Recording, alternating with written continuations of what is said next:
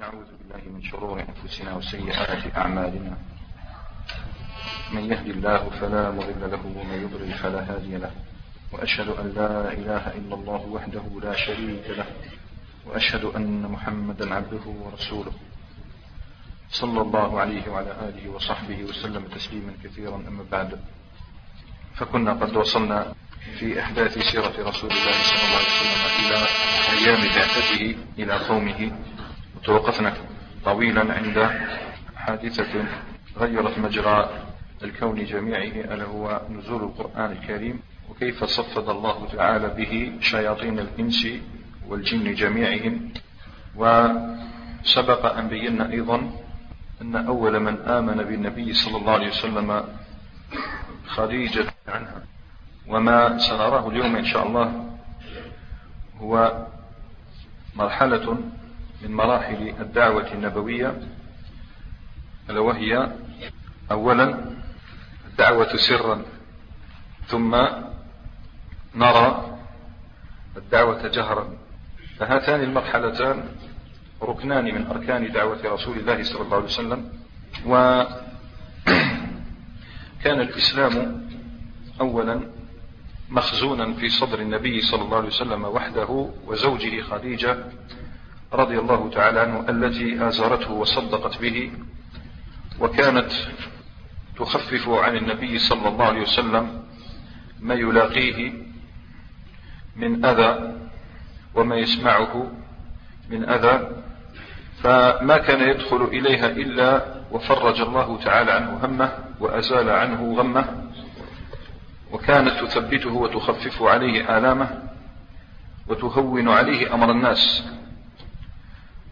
وهنا ختمنا مجلسنا الأخير بأنه فيه درسا بأن فيه درسا للمسلمين في أن يحسنوا اختيار رفيقة الدرب وشريكة العمر التي سماها الله تعالى في القرآن الصاحبة. فمن المعلوم أن المرأة ما سميت صاحبة إلا لأنها تصحب زوجها إما إلى جنة وإما إلى نار. وسبق أن بينا في مجالس سابقة فضل هذه المرأة العفيفة الطاهرة وأن الله تعالى كان يقرئها السلام بوساطة جبريل عليه السلام بل بشرها ببيت من اللؤلؤ في دار السلام. وكان أول من أسلم ووالى رسول الله والى رسول الله صلى الله عليه وسلم من الفتيان علي بن أبي طالب. وصدق بما جاءه من الله تعالى. فقد روى النسائي في خصائص علي رضي الله تعالى عنه هذا الكتاب ألفه عمدا النسائي في الكوفة حيث كانت الكوفة ناصبة أي يذمون علي بن أبي طالب ويطعنون فيه. فألف النسائي رحمه الله هذا الكتاب خصائص علي عمدا ليلجم أفواه هؤلاء الناصبة يروي بسند صحيح عن زيد بن أرقم وعن ابن عباس كليهما. قال أول من أسلم علي رضي الله تعالى عنه وقيد الترمذي ذلك بقوله أي من الفتيان. الترمذي لما روى هذا الحديث قيده قال أي من الفتيان. وأريد أن أنبه دائما على بعض ما ينتشر في الكتب من الأحاديث الضعيفة والموضوعة فمنها ما رواه الترمذي بسند ضعيف لا يصح عن أنس بن مالك أنه قال بعث النبي صلى الله عليه وسلم يوم الاثنين وصلى علي يوم الثلاثاء. إشارة إلى سرعة إسلام علي رضي الله عنه. هذا الحديث لا يصح. لا يمكن أن نقول إن عليا أسلم من ذلك الغد. لا يصح هذا. إنما نقول أول من أسلم من الفتيان. وكان عمره رضي الله تعالى عنه عشر سنوات عندما أسلم. وقال الترمذي ثمانية سنوات والصحيح الأول كما جزم به الحافظ ابن حجر في ترجمة علي بن أبي طالب في الإصابة. علي بن أبي طالب أسلم وهو ابن عشر سنين رضي الله تعالى عنه. وكان مما أنعم الله به على علي بن أبي طالب نعمة عظيمة. وهو أنه تربى في حجر رسول الله صلى الله عليه وسلم. رباه النبي صلى الله عليه وسلم في حجره. وسبب هذه التربية وسبب هذه النشأة لماذا تربى علي بن أبي طالب؟ أليس له أب؟ أليس له أم؟ بلى. لكن إذا أراد الله شيئا هيأ له أسبابه كما هو معلوم. فمرت وأصابت قريشا أزمة شديدة ومجاعة شديدة. أصابت قريشا في زمن في ذلك الزمن أزمة وكان أبو طالب كما مر معنا في الدروس الأولى كثير العيال قليل المال. لذلك النبي صلى الله عليه وسلم رأينا أنه ما كان يريد أن يكون عالة على عمه بل صار وسارع إلى رعي الأغنام. وما كان يرضى أن يكون عالة على عمه على صغره ومن ثمان سنوات صار يرعى الغنم. فكان كثير العيال وقليل المال وأصابت قريشا مجاعة. فعندئذ مروءة النبي صلى الله عليه وسلم ورجولته حملته إلى أن ذهب إلى عمه العباس بن عبد المطلب. ذهب إلى عمه العباس فقال يا عباس. وعباس بن أبي طالب كان من أيسر بني هاشم كان تاجرا معروف. فقال له يا عباس إن أخاك أبا طالب كثير العيال وقد أصاب الناس ما ترى من هذه المجاعة فانطلق بنا نخفف عنه من عياله. نروح عنده ناخذ منه بعض أولاده. فآخذ من بنيه رجلا وتأخذ من بنيه رجلا آخر. فقال العباس نعم وفي رواية نعم الرأي. حاجة ما شاء الله يعني أنه إنسان يعين. فانطلق حتى دخل على أبي طالب فقال له إنا نريد أن نخفف عنك من عيالك حتى ينكشف عن القوم أصابهم. فقال لهما أبو طالب إذا تركتما لي عقيلا فاصنع ما شئتما. عقيل بن أبي طالب. يعني اتركوا لي عقيل لأنه كان أكبر أولاده. قالوا خلوا لي عقيل. المهم يبقى عندي عقيل بن أبي طالب. فاصنع ما شئتما فأخذ النبي صلى الله عليه وسلم عليا فضمه إليه. وأخذ العباس بن عبد المطلب جعفر بن أبي طالب وضمه إليه أيضا. فلم يزل علي بن أبي طالب مع رسول الله صلى الله عليه وسلم حتى بعثه الله. يعني قام يتربى في حجره حتى أرسله الله عز وجل. فلا شك أنه يسارع إلى إجابة دعوة النبي صلى الله عليه وسلم. وهذا من النعمة أن الإنسان يوفر له ربه عز وجل حجرا تقيا يتربى فيه ويترعرع فيه. وعلي بن أبي طالب وهو في ذلك السن عشر سنوات لا يعلم ما سيؤول إليه الأمر. هو لا يعلم أنه سيختلف فيه فرقتان. سيختلف فيه صنفان من الناس وسيدخل لأجله النار صنفان من الناس كما جاء ذلك في فضائل علي بن أبي طالب للإمام أحمد. في فضائل الصحابة للإمام أحمد. الإمام أحمد ألف كتاب في فضائل الصحابة رضي الله تعالى عنهم أجمعين. فروى بسنده أن علي بن أبي طالب قال رضي الله تعالى عنه يهلك في رجلان محب مفرط ومبغض مفتر.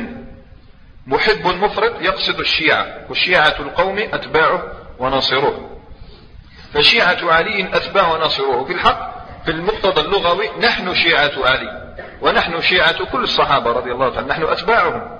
وإنما صار لقبا مختصا بهم وصار علما على الغلاة الذين تابعوا عليا حتى فضلوه على سائر الصحابة ولم يزالوا في ضلال حتى بلغ ببعضهم تكفير الصحابة رضي الله تعالى ومبغض مفتر وهم الناصبة. كل من يبغض آل البيت فهو ناصبي. وكل من غلا فيهم حتى رفعهم إلى منزلة لم يرفعهم الله إليها فهو شيعي. هذا قلنا الأثر. هو لا يعلم علي بن أبي طالب وهو صغير أنه سيختلف فيه فرقتان ويدخلان لأجله النار. وهو لا يعلم أيضا أنه سيأتي اليوم الذي يقول فيه النبي صلى الله عليه وسلم عنه سأعطي الراية غدا رجلا يحب الله ورسوله يحب الله ورسوله ويحبه الله ورسوله.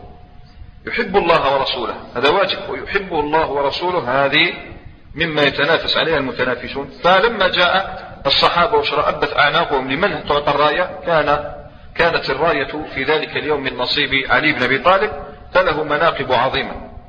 وكان أول من أسلم من الموالي زيد بن حارثة كما مر. وذكرنا قصته. ذكرنا قصة هذا المجلس. وكيف نشأ عند رسول الله صلى الله عليه وسلم. وأول من أسلم من الرجال أبو بكر رضي الله تعالى عنه. قال الحافظ ابن حجر اتفق جمهور العلماء على أن أبا بكر أول من أسلم من الرجال. وذكر ابن إسحاق السبب في ذلك. يقول ابن إسحاق في سيرته أنه كان تحقق أنه سيبعث لما رأى فيه من دلائل النبوة. تعرفوا أنه بكر الصديق كان معه من الصغر فكان يرى ما ظهر عليه من دلائل النبوة وما ظهر عليه من الصدق والأمانة فعندئذ بادر إلى تصديقه. فبالضرورة يكون أبو بكر الصديق رضي الله تعالى أول من أسلم من الرجال واسم أبي بكر عبد الله بن عثمان بن أبي قحافة رضي الله تعالى عبد الله بن عثمان بن أبي قحافة صديق الطفولة والشباب الذي عاش مع النبي صلى الله عليه وسلم في أحسن ومراحل حياته. وأبو بكر يعني كما قلت أقرب الناس إليك فإنه سيكون أكبر مستودع لأسرارك. ولا شك أن النبي صلى الله عليه وسلم قد أودع هذا المستودع العظيم. هذا السر الذي تنوء بحمله الجبال والذي تقصم لأجله ظهور الرجال. يعني هذا السر عن النبوة مو أمر سهل. فكما حدث به خديجة لأنها زوجه كذلك يكون قد حدث به ضرورة أبا بكر الصديق لأنه صديقه والذي عايشه ولم يجرب عليه كذبا قط ولم يره سجد إلى صنم قط. أبو بكر الصديق كان يحتار في الرسول صلى الله عليه وسلم. كيف لا يشتهي ما يشتهيه الشباب؟ كيف لا يكذب كما يكذب الناس؟ كيف لا يسجد للأصنام كما سجد لها جميع الناس؟ فلم ينبس أبو بكر الصديق ببنت شفا لما أخبره النبي صلى الله عليه وسلم ببعثته إلا أنه قال له صدقت. صدقت. خلاص لأنني يعني أعلم أنك قد ظهر عليك كثير من الأشياء التي تدل على صدق ما تقول. ولذلك لقب بالصديق رضي الله تعالى عنه وظل رسول الله صلى الله عليه وسلم بقي يحفظ له هذا الموقف العظيم. كما جاء في صحيح البخاري عن أبي الدرداء رضي الله تعالى عنه قال كنت جالسا عند النبي صلى الله عليه وسلم إذ أقبل أبو بكر. دخل أبو بكر الصديق آخذا بطرف ثوبه. فقال النبي صلى الله عليه وسلم عندما رآه لأصحابه قال أما صاحبكم فقد غامر. أما صاحبكم فقد غامر. يعني باش جاء هكذا أبو بكر الصديق يلهث. رافعا ثوبه دار أمر. أما صاحبكم فقد غامر. فدخل أبو بكر فسلم وقال يا رسول الله صلى الله عليه وسلم إني كان بيني وبين عمر بن الخطاب شيء. فأسرعت إليه ثم ندمت. يعني أو يعترف أبو بكر الصديق أنه أخطأ في حق عمر بن الخطاب. فسألته أن يغفر لي فأبى. فأقبلت إليك. أي أشكو لماذا لم يريد أن يغفر لي؟ وانظر إلى مراعاة حقوق الأخوة. فقال له النبي صلى الله عليه وسلم يغفر الله لك يا أبا بكر يغفر الله لك يا أبا بكر يغفر الله لك يا أبا بكر. قالها ثلاث مرات. يكفي أن الله يغفر لك يا أبا بكر. ثم إن عمر دخل على النبي صلى الله عليه وسلم وسلم عليهم فجعل وجه النبي صلى الله عليه وسلم يتمعر أي يتغير. فحتى أشفق أبو بكر أبو بكر خاف. فجثى على ركبتيه وقال يا رسول الله صلى الله عليه وسلم والله أنا كنت أظلم. يعني أنا الذي كنت ظالما في هذه القضية. فالمفروض وش النبي صلى الله عليه وسلم؟ يعني خلاص يضع الستار. لكنه مع هذا الخطأ الذي فعله أبو بكر ماذا قال؟ فقال النبي صلى الله عليه وسلم إن الله قد بعثني إليكم فقلتم كذبت وقال أبو بكر صدق. هذا يدل على أنه كان من السباقين. فقلتم كذبت وقال أبو بكر صدق. ووساني بنفسه وماله. فهل أنتم تاركوا لي صاحبي؟ فهل أنتم تاركوا لي صاحبي؟ قال أبو الدرداء فما أوذي أبو بكر بعدها أبدا. لم يؤذى بعدها خلاص بعد هذا الكلام أطاع الصحابة كلهم النبي صلى الله عليه وسلم فلم يؤذي أحد منهم أبا بكر بعد ذلك. وشاعت هذه الأولية لأبي بكر. شاعت هذه الأولية لأبي بكر وتناقلها الناس في الآفاق. حتى قال حسان بن ثابت وكان يمدح في قصيدة الرسول صلى الله عليه وسلم قال في أبيات يدل على تدل على أن أبا بكر له الأسبقية في الإسلام. إذا تذكرت شجوا من أخ ثقة فاذكر أخاك أبا بكر بما فعل خير البرية أتقاها وأعدلها بعد النبي وأوفاها بما حمل الثاني التالي المحمود مشهده وأول الناس منهم صدق الرسل. هذه المكانة هذه المكانة أبا بكر الصديق أنست الأمة خلاص نسينا قاع اسمه اسمه نسيناه. صرنا نلقبه فقط بالصديق رضي الله تعالى. أي إنسان الآن تسأله ما اسمه أبي بكر؟ لا يعرف. أبو بكر أبو بكر الصديق. قل له الصديق لقب. وأبو بكر كنية أما اسمه فعبد الله بن أبي قحافة رضي الله تعالى عنه. وكان أبو بكر تميز بشيء. أما خديجة فلأنها امرأة لا تستطيع الخروج. وأما علي فإنه كان صبيا أما أبو بكر فكان رجلا كهلا فكان داعية في السر إلى الله لا يفتر كاش يحبس؟ ولاحظ عرفت الحق؟ بلغوا للناس. جيت تعرف الحق تخزنه في نفسك. بلغوا للناس بالطريقة التي يمكن أن توصلها إليهم. فكان لا يفتر حتى أسلم على يديه خيار خلق الله الذين لا نزال نتلو في حقهم قوله عز وجل والسابقون الأولون من المهاجرين والأنصار والذين تبعهم بإحسان رضي الله عنهم ورضوا عنه وأعد أعد لهم جنات تجري تحتها الأنهار خالدين فيها ذلك الفوز العظيم. هؤلاء السابقون الأولون. أنت غير تقرأ هذه الآية. من يرد على ذهنك؟ يرد على ذهنك؟ كان واحد العشرة معروفون وبعض الصحابة من بعدهم. هؤلاء كلهم يعني ثمانية من آه ستة منهم أسلموا على يد أبي بكر الصديق. كان داعية بحق فأسلم على يديه عثمان بن عفان رضي الله تعالى. ويكفي تصور يسلم على يديك عثمان بن عفان. فأي شيء يفعله عثمان؟ أي شيء فعله عثمان؟ يأخذ أجره أبو بكر الصديق. وأي شيء فعله أبو بكر الصديق؟ يأخذ أجره النبي صلى الله عليه وسلم. لاحظ شوف الدعوة شحال منها يعني لربما يسر لربما الآن أنت يتوب على يديك إنسان سيصبح عالم غدا. يصبح عالم ينفع الله به الناس كلهم. فتأخذ هذا الأجر. وأن يهدي الله بك رجلا واحدا خير لك من حمر. النعم كما قال النبي صلى الله عليه وسلم. أسلم على يديه عثمان بن عفان وعبد الرحمن بن عوف. كلهم من العشر. وسعد بن أبي وقاص وطلحة بن عبيد الله. هؤلاء. الأربعة كلهم أسلموا على يد أبي بكر الصديق. عندنا الأربعة الأولين شكون؟ خديجة عندنا النبي صلى الله عليه وسلم خديجة علي وزيد بن حارثة. هؤلاء قال ابن إسحاق فهؤلاء يقول ابن إسحاق في سيرته فكان هؤلاء النفر الثمانية هم الذين سبقوا الناس بالإسلام. فصلوا وصدقوا رسول الله صلى الله عليه وسلم بما جاءه من عند الله. يعني ثمانية أول من أسلم من هؤلاء الثمانية أربعة كان إسلامهم على يد أبي بكر الصديق رضي الله تعالى عنه. ثم أسلم بعد ذلك بدأت الدعوة. الدعوة تمشي. المهم أنت تنشر العلم وسيمشي العلم. من قال في يعني الإنسان لو كان زعما عنده صورة مصغرة للكرة الأرضية. شكون يقول بلي الإسلام الآن راح يمشي من هذا الرجل الوحيد؟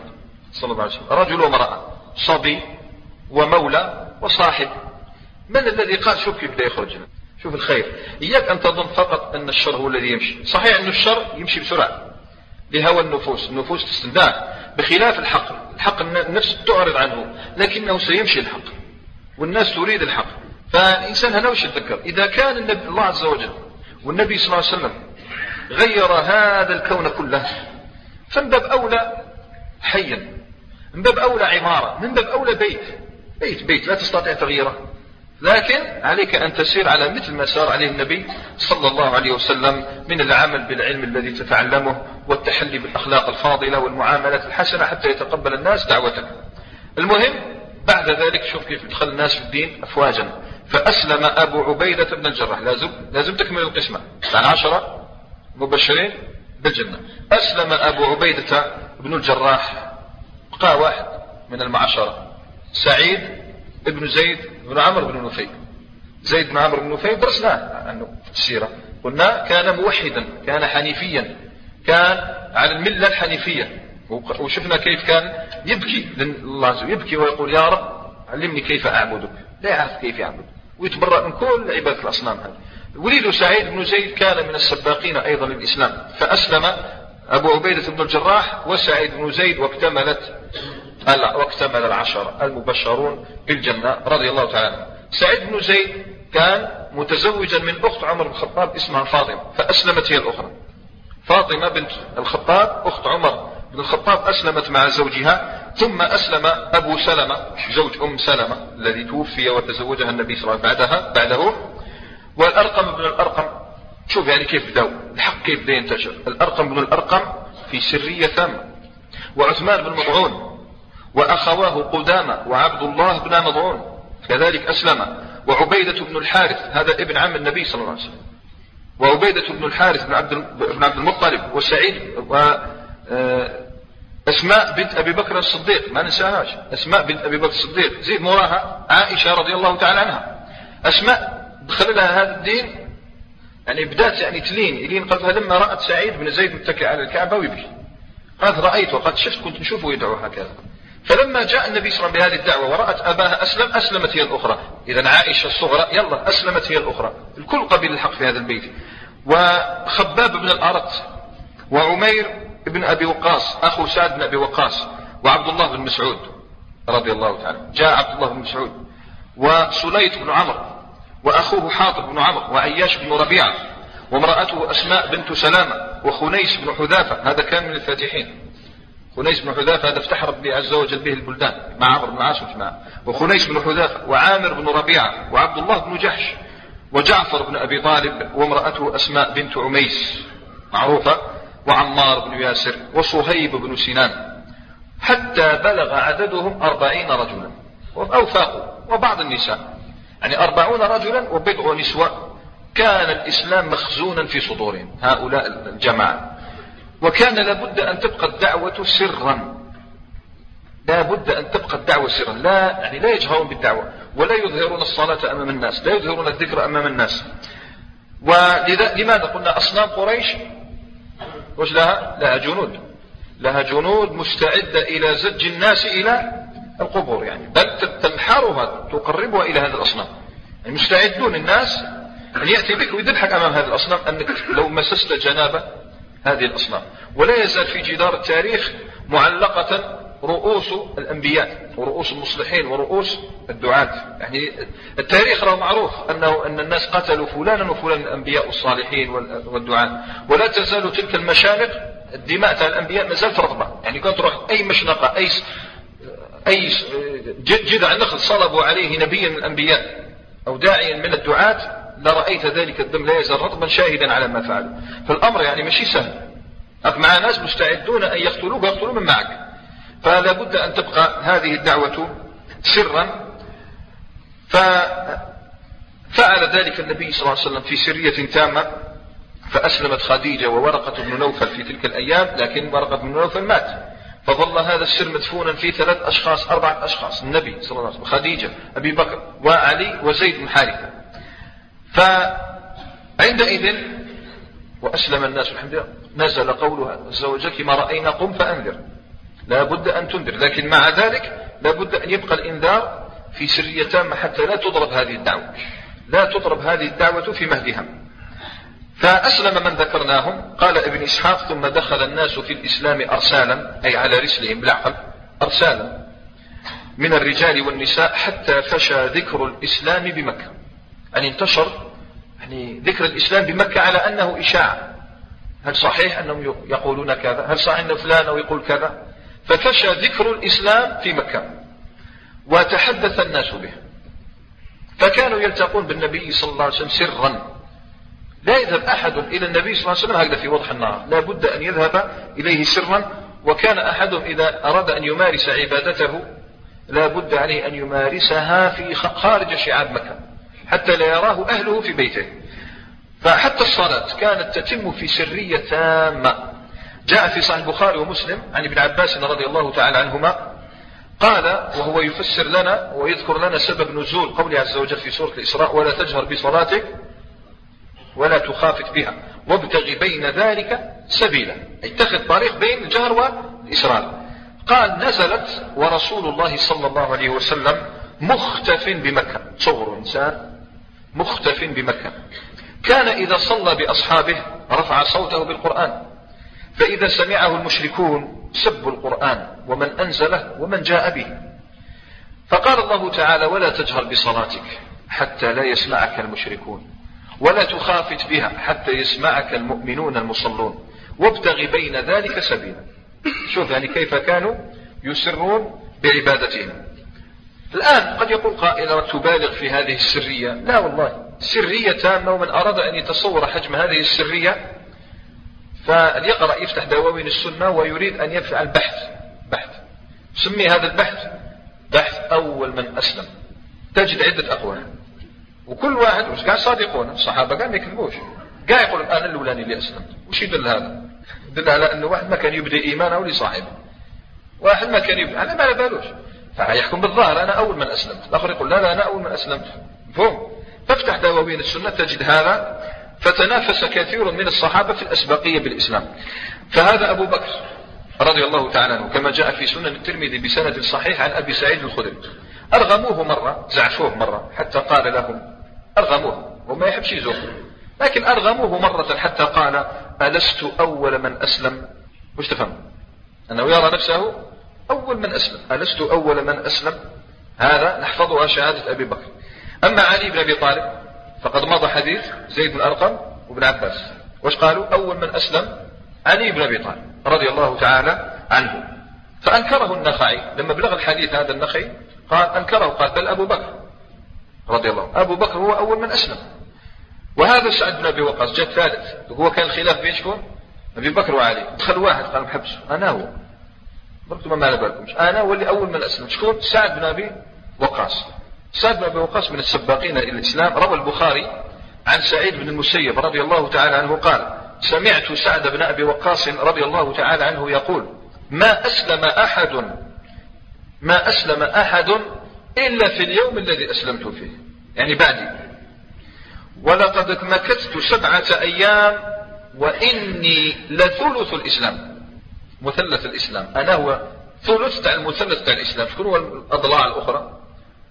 إما الرسول صلى الله عليه وسلم وأبي بكر أو, الرسول أو أبو بكر وخديجة.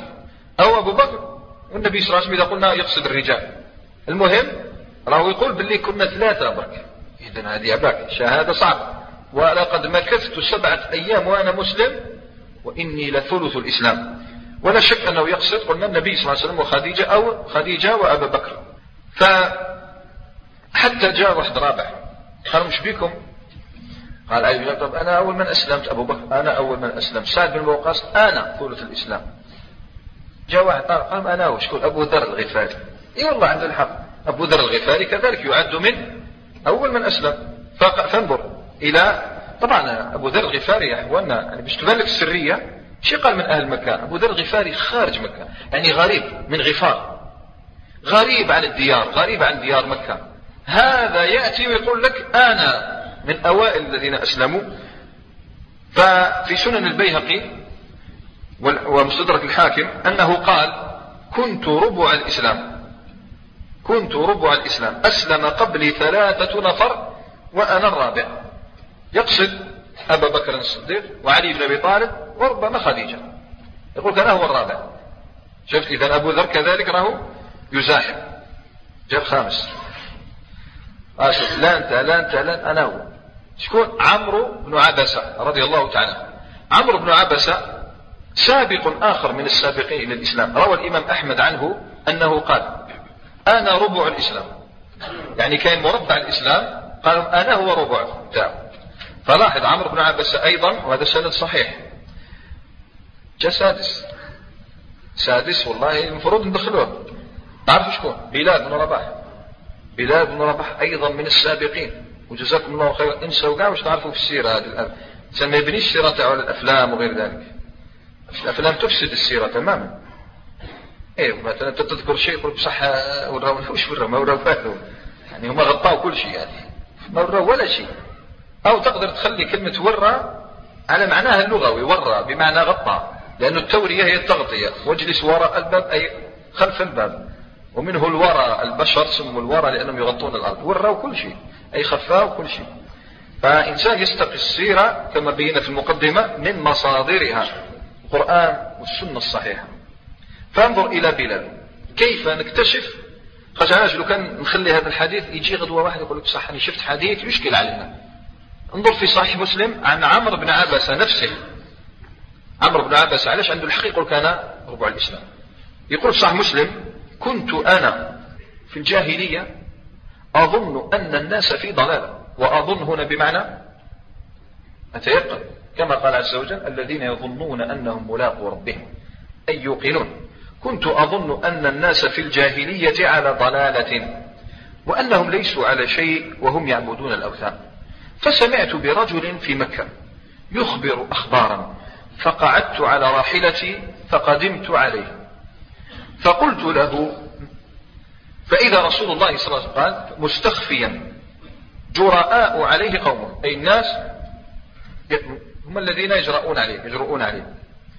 فتلطفت حتى دخلت عليه بمكة. فقلت له ما أنت؟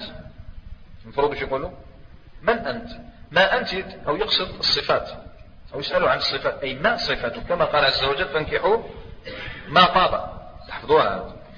فانكحوا ما طاب لكم من النساء. يا حافظينها فاهمين هالمسألة. ما لأنه يقصد الصفات. قال له ما أنت؟ أنا شكتبك يا أخي. ما أنت؟ فقال إذا سأله عن الصفات. فقال أنا نبي. فقال فقلت وما نبي؟ قال أرسلني الله عز وجل. فقلت وبأي شيء أرسلك استمعوا فقال أرسلني بصلة الأرحام. أرسلني بصلة الأرحام. وكسر الأوثان وأن يوحد الله لا يشرك به شيء. قال فقلت فمن معك؟ هنا الشاهد. فمن معك على هذا؟ قال حر وعبد. عجيب سرية. تامة ما شو؟ الأسماء ما أعطاها حر وعبد. وش يدل هذا سرية ما كانش حر أبو بكر عبد بلال. لأنه أبو بكر اشترى بلال. قال ومعه يومئذ قال لك تشكون معه ومعه يومئذ أبو بكر وبلال ممن آمن. إذا صرح عمرو بن عباس باللي شكون أبو بكر وبلال. برك برك راحت خديجة راح زيد علي بن أبي طالب أبو ذر الغفاري. هذو قاع سعد بن أبي وقاص قال كان ثلث الإسلام مش من ثلث الإسلام. قال لك معي غير حر وعبد. فلاحظ هنا جاء بلال بن رباح زاحم الأولية. عاد هذا الرجل ولم يظفر بأسماء هذا الحر والعبد إلا بعد التنقيب. طبعا عمرو بن عباس أمره النبي صلى الله عليه وسلم أن يرجع إلى بلدته. تعرفوا وقت لاقاه بعد الهجرة. بعد الهجرة هاجر إلى النبي صلى الله عليه وسلم. قال أتذكرني؟ صح مسلم. قالوا أولست الذي قدمت علي يوم كذا ويوم كذا؟ قال بلى. فرحب به النبي صلى الله عليه وسلم. شوف يعني السرية التامة وهناك آخرون. فقد روى البخاري عن همام قال سمعت عمار بن ياسر. إن شئت عمار بن ياسر. سمعت عمار بن ياسر يقول رأيت رسول الله صلى الله عليه وسلم وما معه إلا خمسة أعبد وامرأتان وأبو بكر. خمسة أعبد العبيد. شكون؟ لا ندري. نعرفه إحنا بلال نعرفه زيد. بن حارثة آخرون ربما. خمسة أعبد وامرأتان وأبو بكر. أو شي يقول لنا عمار بن ياسر؟ كل هذه التصريحات يا أخواننا حق. قاع حق. ولكن لماذا يبدو لنا التناقض؟ إنها إن للدعوة سرها لابد أن يبقى الأمر سر حتى كان الواحد يجلس أمام الآخر ويثني كل منهما بالك على الصنم في القلب كل منهم يكفر به وهو لا يدري بالآخر. فكانت لابد هذه السرية. طبعا إن سبق أن بينا أن الذين أشعلوا حربا بل أشعلوا السنين أربعين سنة بالحرب وتركوا من خلفهم جماجمهم تمتصها الشمس والرمضاء. يعني خلاص سنين سنين. ماتوا ناس. هل الحرب كلات ناس بزاف. وتركوا من ورائهم النساء يبكين. هؤلاء لماذا؟ تسأل عن سبب لأجل فرس. أو لأجل بعير. تعرفوا قصة داحس والغبراء. هي مسابقة. مسابقة مسابقة بين داحس والغبراء. فرسين. قامت لأجلهما حرب. دامت أربعين سنة. هؤلاء الذين قامت الحرب لأجل فرس مستعدون وهم على أتم استعداد أن يفعلوا أفظع من الحرب بمن يمس عقائدهم وبمن يمس ما كان عليه أجدادهم وآباؤهم ومستعدون على التضحية. قال الله عز وجل في سورة صاد وانطلق الملأ منه أن يمشوا صاروا هك يوزعوا هذا النداء يوزعوا مضويات في مكة. أن يمشوا واصبروا على آلهتكم اصبروا على آل إن هذا لشيء يراد. شوف كيف كانوا مستعدون للفتك بأي إنسان يمس الدعوة. فلا شك أن السرية مطلوبة يا أخوان. ولما ربى عدد المسلمين وازداد عدد المسلمين اختار النبي صلى الله عليه وسلم لهم مقرا يلتقون فيه ويتدارسون فيه الإسلام. وما نزل النبي صلى الله عليه وسلم من القرآن. دار وين؟ في شعاب الجبال. شعاب الجبال يستر خمسة ستة سبعة. في دار فلان ضيقة تستر سبعة ثمانية أين فكان الاختيار وقع على دار الأرقم ابن أبي الأرقم. وكان قلنا من السابقين. بل هو الثامن أو التاسع. كان من السابقين إلى الإسلام. وحظيت هذه الدار بأنها حاولت الدعوة إلى رب العالمين سرا. ودامت الدعوة مدة. دامت الدعوة سرا مدة. لا يمكننا ولا يمكننا الجزم بمقدارها. لماذا أقول هذا؟ لأنه شاع في كتب السيرة أنها دامت ثلاث سنوات صح؟ هذا الثلاث من أين؟ من أين لنا هذا؟ فلما ترجع تبحث عن ثلاث سنوات هذه الوحيد قاعد داوها من عن شكون ابن إسحاق. وابن إسحاق رواه في كتابه السيرة دون إسناد. بلا إسناد. ورواه ابن سعد رحمه الله في طبقاته. تعرفوا أنه معلومات ابن سعد كلها من الواقدي. الواقدي متهم بالكذب. بالعكس النسائي يقول لك ركن من أركان الكذب. الإنسان ما يعتمدش ثلاث سنوات لا استطيع أن تجزم بها فنقول دامت مدة دامت مدة ولكن لا نجزم بأنها ثلاث سنوات. ولنا هنا إخواننا وقفتان نقفهما أمام هذه الدعوة الدعوة السرية.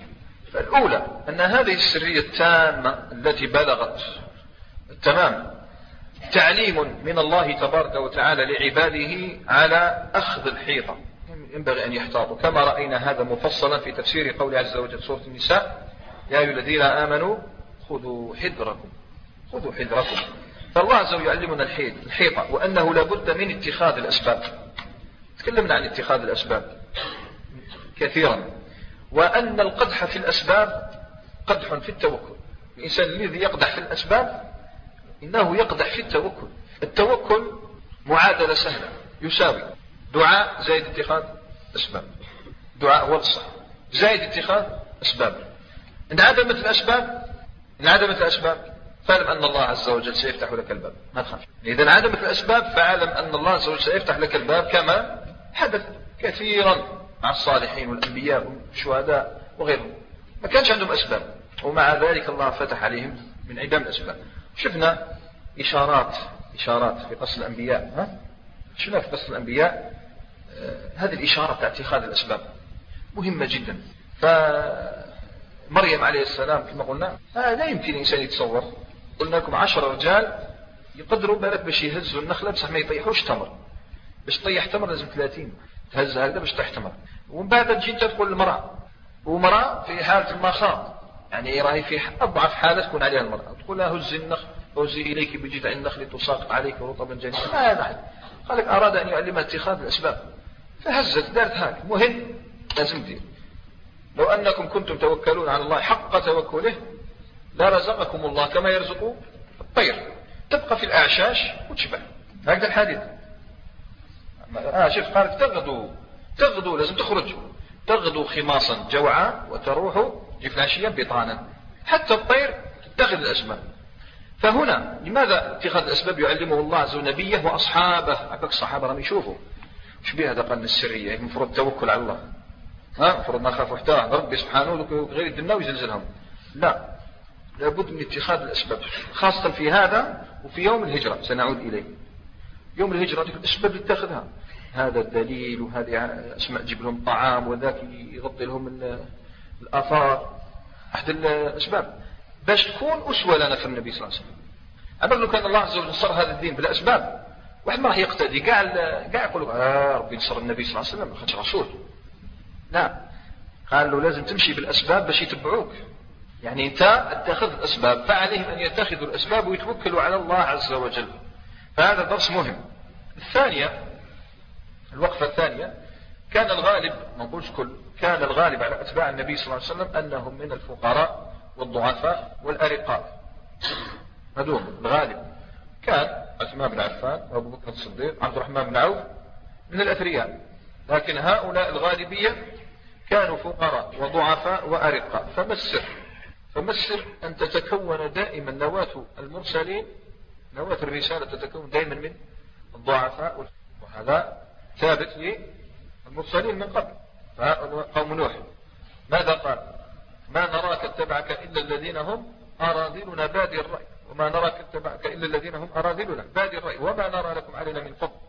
بل نظنكم كاذبين. أتباع. حتى أتباع موسى. الله عز وجل عندما وصفهم قال وأورثنا القوم الذين كانوا يستضعفون مشارق الأرض ومغاربها التي باركنا فيها. يستضعفون. ناس. وهذا. مسر الحكمة في ذلك. إخوانا لابد الإنسان يقف. حكمة في ذلك. أن الله عز وجل يريد من أول يوم أن يكسر كل سلطان. كاش. وأن يهدم كل كبر. فتبقى حتى حاجة. سلطان غير سلطان الله عز وجل. يعني تسلم لأجل الله.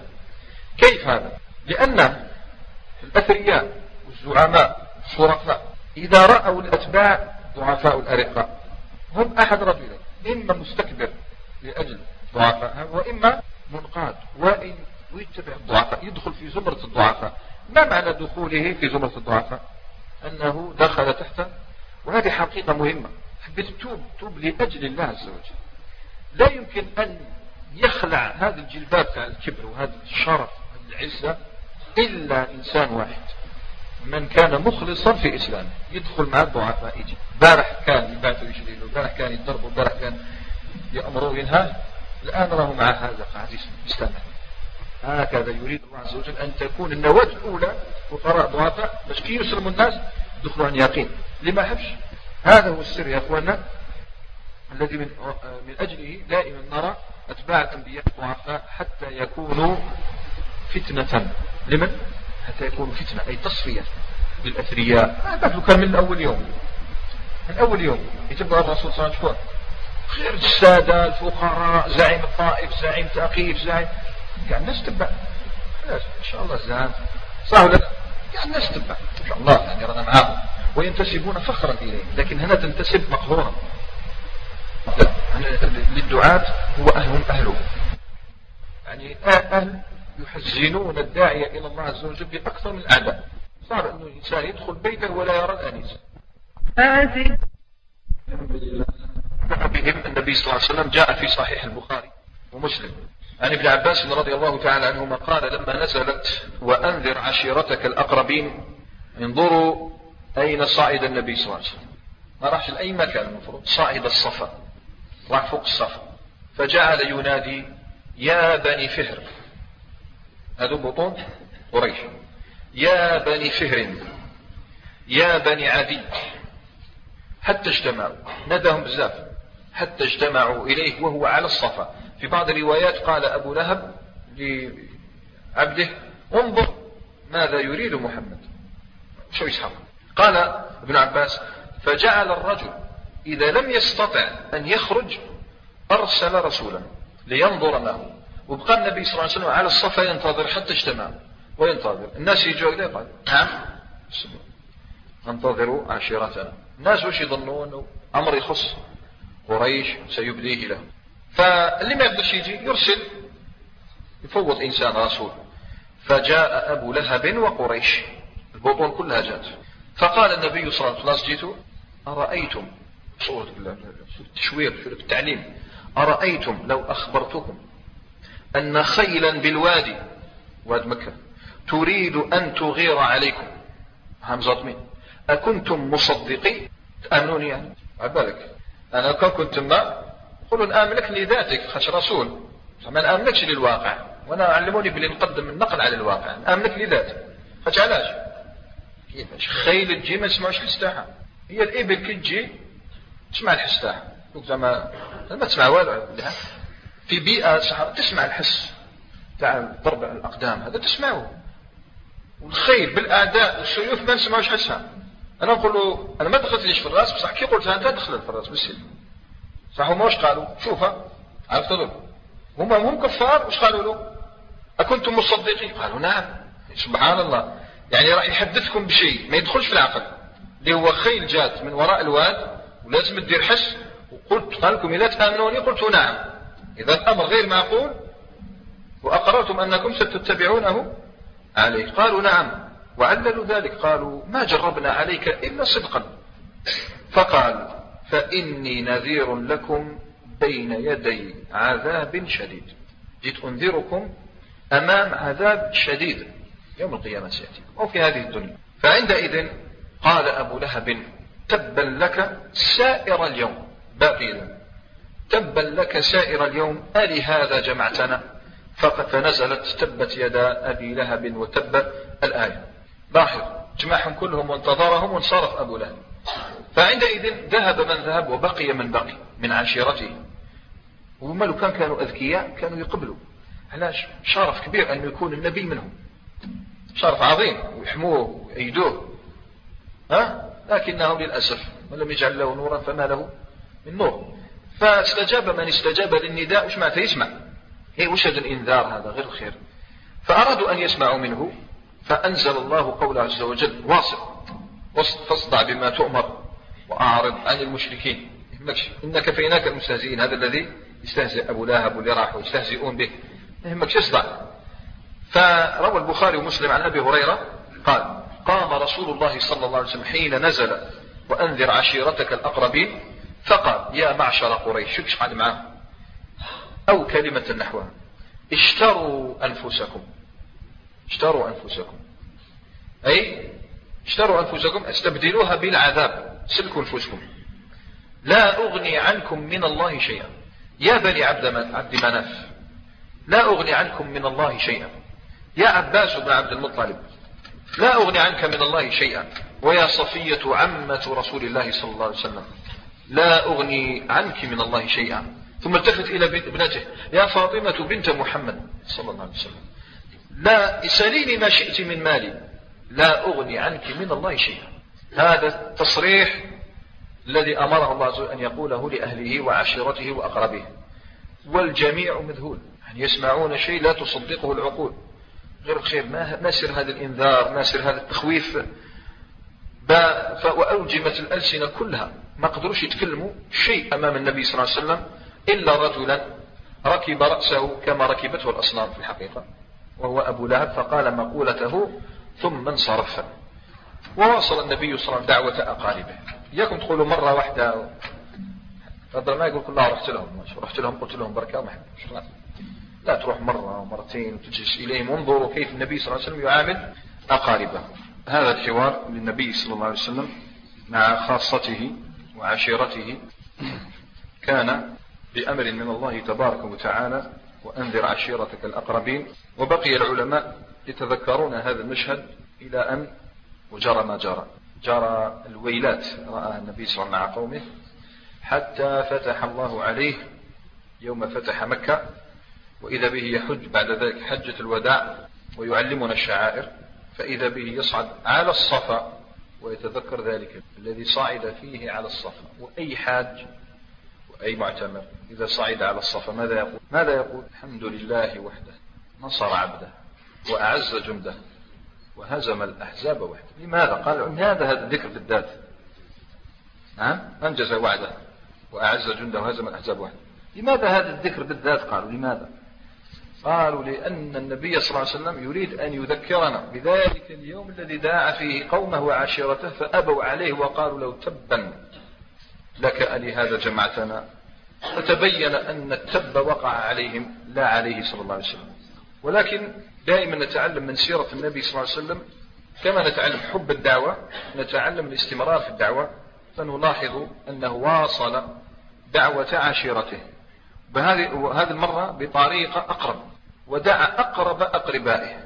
روى الإمام أحمد بسند حسن عن علي بن أبي طالب رضي الله تعالى عنه قال جمع رسول الله صلى الله عليه وسلم بني عبد المطلب. إذا الآن ما جمعش بطون قريش لكن جمع بني عبد المطلب أعمامه وأولاد أعمامه. فيهم شوف يقول لك علي بن أبي طالب فيهم رهط أي جمع غفير كلهم يأكل الجذع يأكل كبش كامل. الجذع هو ولد الشاة يبلغ يبلغ سنة يبلغ سنة. شي ستة شهر سنة. فكلهم قال لك يأكل الجذع ويشرب الفرق. ويشرب الفرق. الفرق وشنو هذا مكيال. مكيال فيه 16 رطل. 16 رطل. قال يشرب مكيال يعني. تاع لبن يشربه ويأكل كبش يعني راح. دخلوا عليه. والله هكذا يصفهم علي بن أبي طالب. قال الواحد منهم قادر يأكل كبش ويشرب فرق. قال فصنع لهم النبي صلى الله عليه وسلم ماذا؟ وصنع لهم. المفروض يصنع لهم كبش. على الأقل. والواحد؟ على الأقل يا سيدي واحد يتشاركوا فيه زوج. لا لا. صنع لهم مدا من طعام. مد. يعني حفنة. من طعام. صنع لهم. فأكلوا. شفت الدعوة شوف النبي صلى الله عليه وسلم. صنع لهم طعام. إذا يا أخوانا اللي حب يدعي؟ ابن عمه. اللي حب يدعي؟ عمه اللي حب يدعي؟ سبحان الله. في يكون إكرام. يكون في إكرام نوعا ما. ف... فأكلوا حتى شبعوا. سبحان الله. أكلوا حتى شبعوا. قال هل وبقي الطعام كما هو؟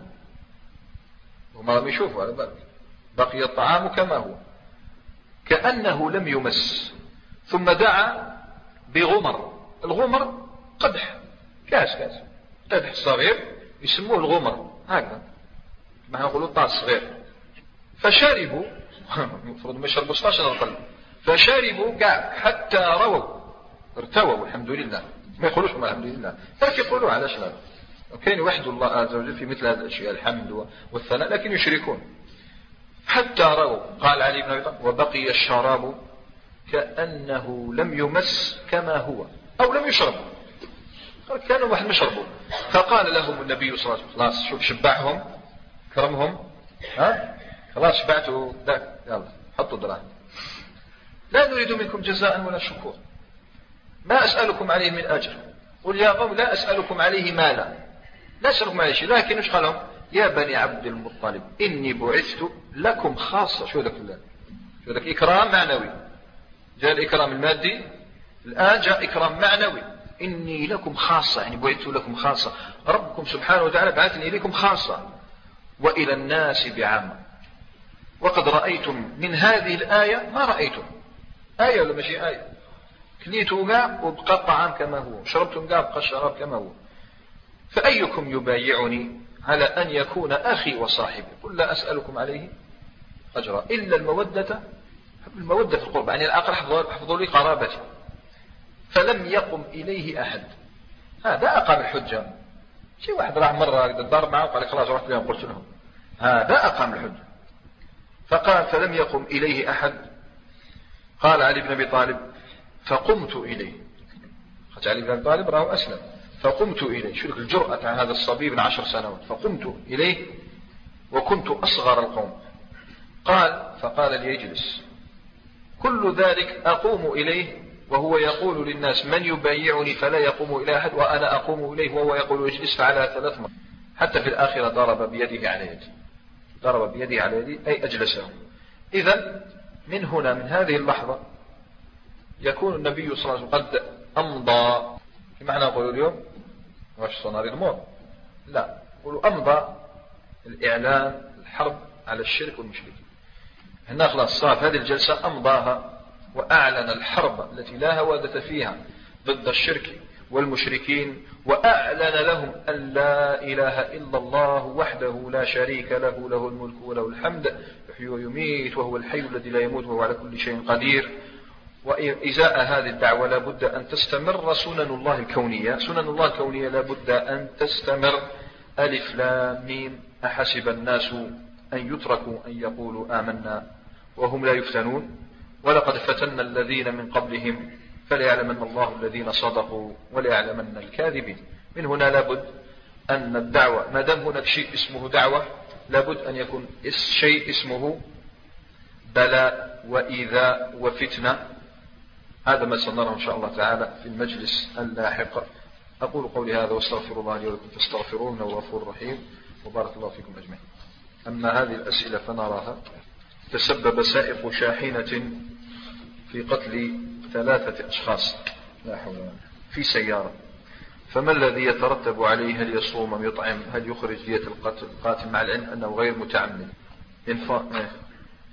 انفصلت المقطورة عن الشاحنة وما مدة الصيام؟ هل يعني كل شخص شهرين أم يكفيه شهران عن الجميع لا والله.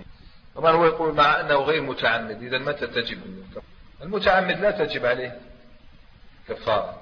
متعمد يلقى الله عز وجل بذلك الذنب. يلقى الله بذلك الذنب. إن شاء غفر له إن شاء عاد أدب الكفارة تجب على غير المتعمد كما يجب قضاء الصلاة على غير المتعمد. فهذا يجب عليه صيام شهرين عن كل شخص عن كل شخص شهرين. مثلا إنسان قتل عشرة يصوم عشرين شهرا. يصوم لكن إذا بدأ عن الشخص يصوم شهرين متتابعين. الشخص هو يصوم عنه ثم يرتاح قليلا. ثم يصوم شهرين متتابعين. ثم يرتاح قليلا. ثم يصوم شهرين متتابعين. ثم بالنسبة للديات قلنا نظام الديات اليوم اليوم للأسف لا يوجد نظام الديات. لأن نظام العاقلة ذهب. اليوم الدية المفروض يدفعها العاقلة اللي هي العصبة على الرجل العم ابن العم الأخ من الأخ وغيرهم. اليوم هذا لا يفعل. لا يفعل. هذا النظام ساقط.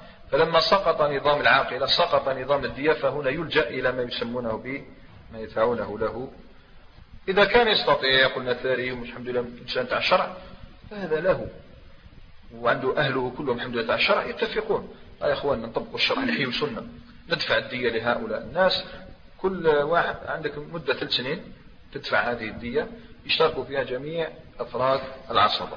نشوف دين سهل ثلاث سنين وجميع أفراد العصبة وتحطوا لكل واحد. ذكر في الرحيق المختوم أنه أسلم على يد أبي بكر الصديق خمسة أشخاص هم عثمان بن عفان زبير بن عوام عبد الرحمن بن عوف سعد بن أبي وقاص طلحة بن عبيد الله وأنتم ذكرتم أربعة فهناك خطأ فيما روى المؤلف؟